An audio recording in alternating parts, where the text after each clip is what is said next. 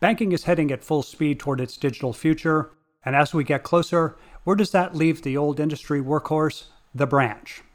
John Voorhees, Director of Distribution Strategy at TerraStrat Group, joins us on the Banking Strategies podcast to talk about the roles he envisions for branches in the years ahead.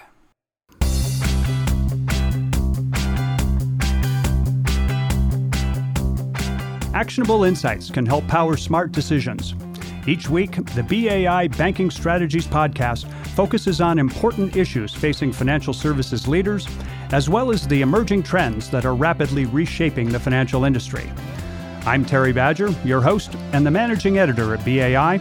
Pull up a chair and join us. Bank branches do they stay or do they go? If they stay, what will they do? And what's the future role for people as digital moves into a more central role in banking? Fielding those questions is our guest on this week's Banking Strategies podcast, John Voorhees, who over his career in the industry has learned much about branch operations. He continues to put those learnings to work in his current position as Director of Distribution Strategy at TerraStrat Group. So, John, thanks for making time for a chat. Thank you. I'm glad to be here. John, you've been around banking for quite a while. You've built up a deep knowledge of branches, branch operations. We hear some forecasters proclaiming the death of the branch. Do we have a Mark Twain situation here where the report of demise is greatly exaggerated?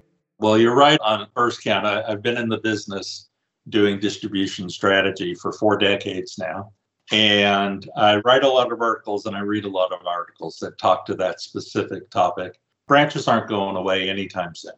There was an article that came out recently that put a date to it based upon some study the last bank branch was going to close in 2034. And if you just think through the ramifications of that, it's, it's not going to happen. We'll continue to see the evolution of bank branches. They have to evolve to doing other things, but they're not going away anytime soon. Okay, so branches have life ahead of them. If I asked you for a one sentence summary of what you see happening with bank and credit union branches in the next, say, year or two, as we hopefully emerge from the pandemic, what would that one sentence be? I think we're going to see a rebound of activity as we get beyond the sort of lockdown phase of COVID, as people try to find some new normal on the other end where it feels more comfortable. And that means going back to restaurants and going shopping, going to bank branches and the like. So I think that's really going to be the next couple years. But long term, there is a trend that is a movement away from face to face transactional banking and more toward face to face advisory banking. Let's drill down into that a little bit on the advisory side. When you're talking about face to face advisory banking. What specifically are you talking about? Well, if you think about what banks do today, or historically they've done, and this applies to credit unions as well, there's basically three functions that go on within a, a branch. You've got a transactional set of activities, financial transactions, whether it be at an ATM or a teller. I want a cash check. I want to make a deposit. I want to do a transfer. I want to make a payment. Any of those activities. And then the second thing that happens is for people who are account holders, they have issues with their accounts. They need to stop a check. They need to get information about why they paid a fee and like all those kind of, you know, help me kind of questions that go on. But typically, those get bounced back and forth between the teller side and the platform side.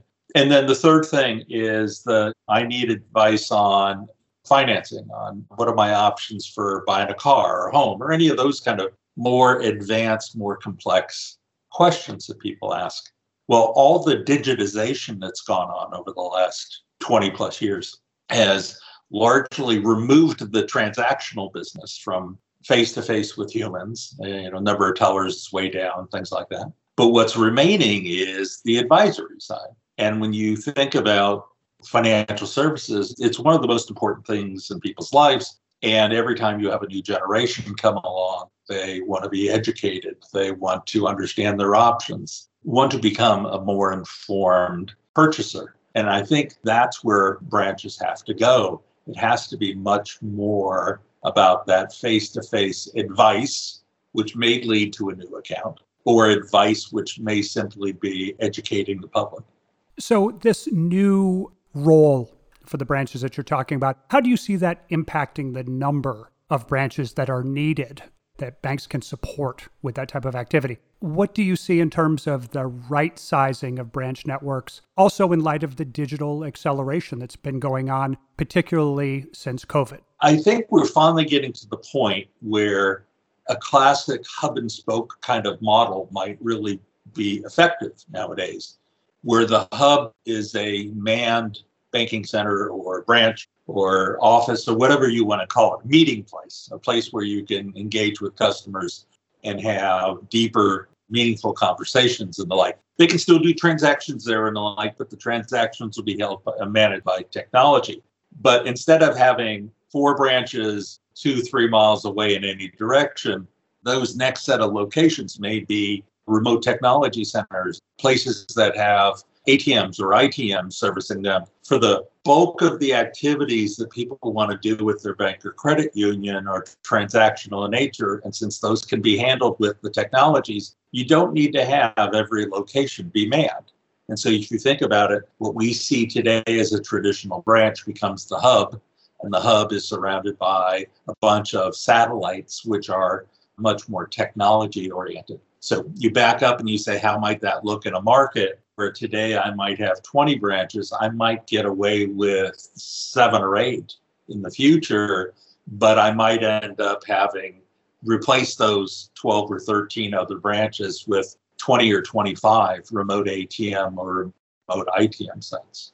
You bring up ATMs. You wrote an article a month or so ago saying that much of what is done in the branch now can be handled by ATMs, specifically off premises ATMs. So, for a bank or credit union thinking about going that route, what are the pluses and the minuses for them to consider? Fitting into this whole hub and spoke concept, you can today, if you were to build a branch, it's going to cost you somewhere between a million and a half and two and a half million in capital, except for really expensive markets. And it's going to cost you somewhere between 600,000 and 900,000 a year to operate it. Well, you can build a full function remote ATM or, or ITM for about a tenth of the capital, and you can operate it for less than 10% of the cost. And so all of a sudden, you start thinking about it from a consumer's perspective. I want access to convenient locations for the things I need to do. Well, if I can build out seven, eight, or nine remote ATM sites for the same cost as a single branch, then I can create much more convenience cost effectively. One of the challenges out there for banks and credit unions is that one out of every five banks only has a single location, it's a one branch. And with credit unions, it's almost 50% only have a single location. So when you're that limited in size, you cannot really reach out to a much, much larger audience or membership unless you have phenomenal digital capabilities. One of the phrases I've heard someone use that I like a lot is you use branches to acquire customers or members, you use digital to hold on to them.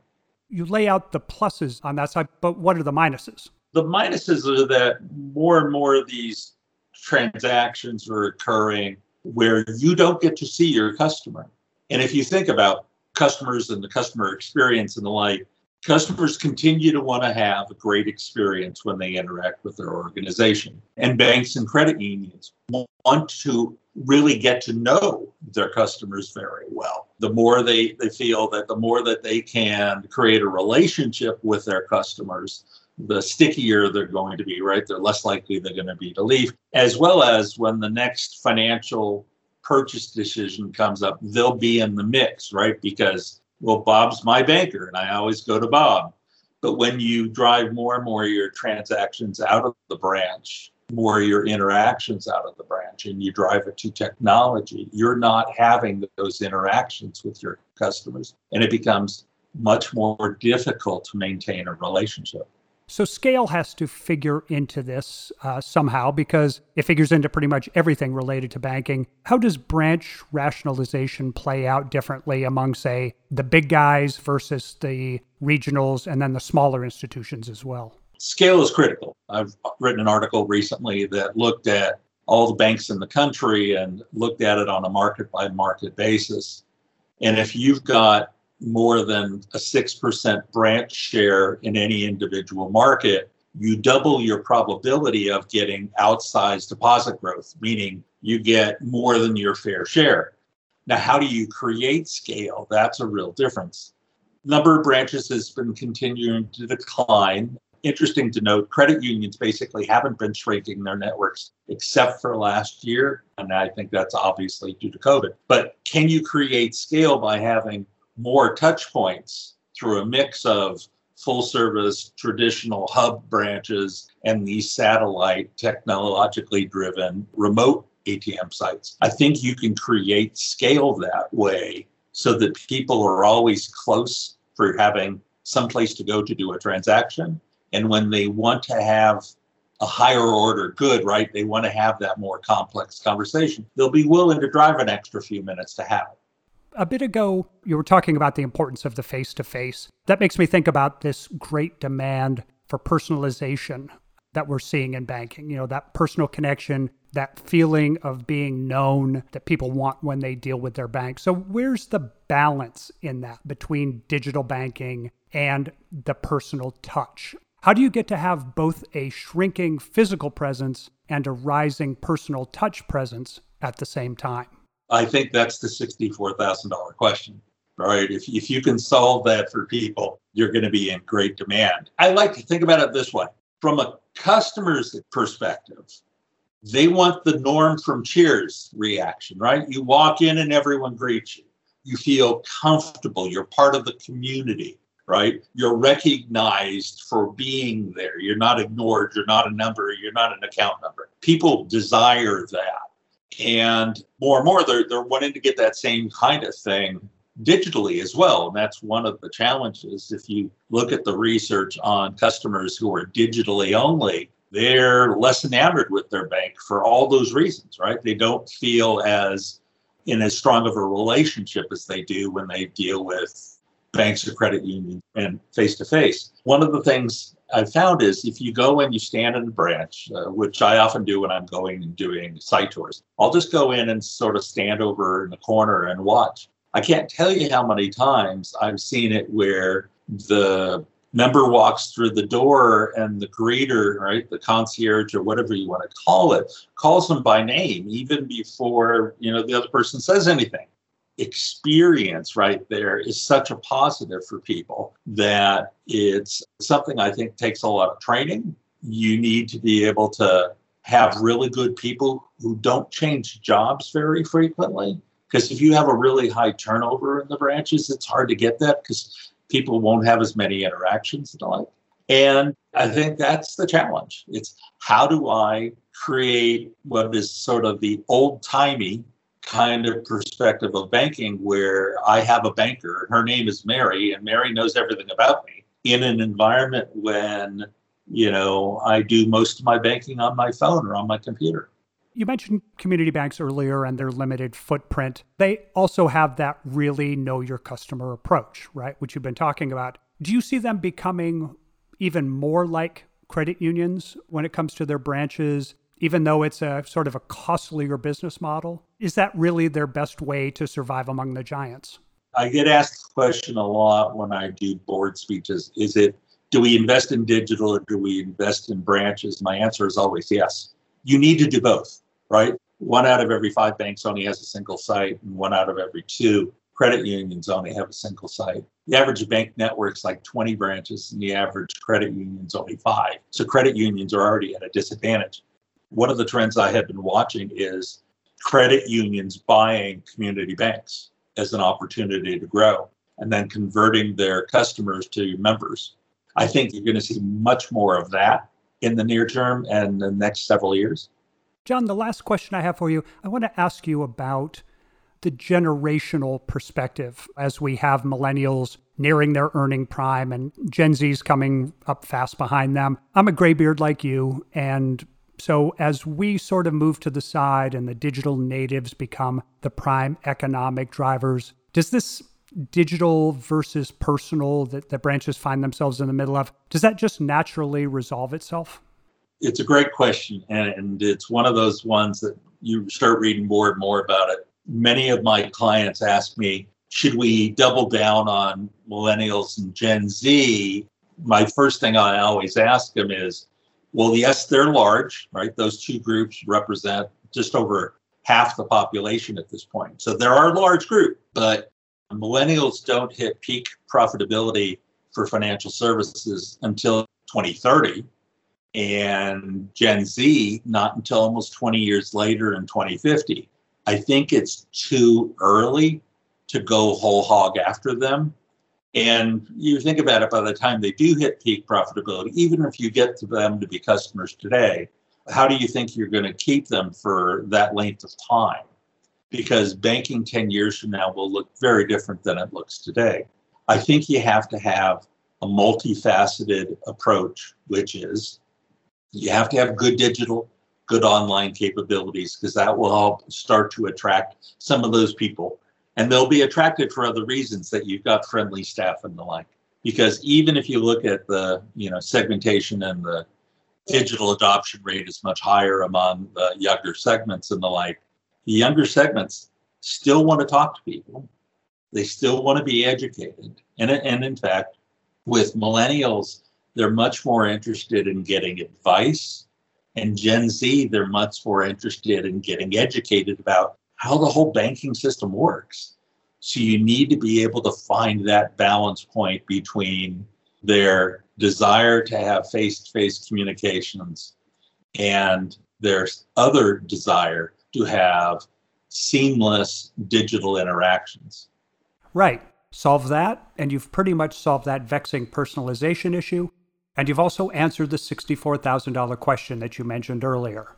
So, John Voorhees, Director of Distribution Strategy at TerraStrat Group, thanks again for sharing your outlook on branches with us on the BAI Banking Strategies podcast. Thanks for inviting me, Terry. A few takeaways from our conversation with John Voorhees from TerraStrat. Bank and credit union branches are not dying off anytime soon, but it's widely believed that they will keep declining in number that they need to evolve into different roles. What those roles look like remains to be determined. John agrees with those who envision branches being more focused on offering advice. He also suggests a branch hub with spokes made up of ATMs could be a good way to provide more cost efficient convenience for customers. One reason branches retain value is that the digital banking side is still figuring out the whole personalization things that customers clearly want. It's the norm Normit Cheers reaction that tells you as a customer that you're a somebody, a greeting when you walk in the door, and they know your history. But even at branches, providing that personal touch will become more challenging since customers walk in the door much less frequently than they used to. And finally, millennials and Gen Z represent roughly half the nation's population, and this makes them a prime banking target. Sure, they're desirable, John says, but are they really worth going all in on now? For one thing, he says, most of them are still a decade or three away from peak profitability.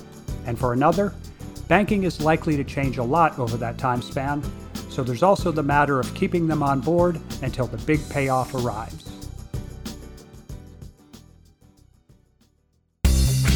Thanks for listening to this week's BAI Banking Strategies podcast. I'm Terry Badger, Managing Editor at BAI. Please join us next time for another conversation on a topic important to the financial services industry.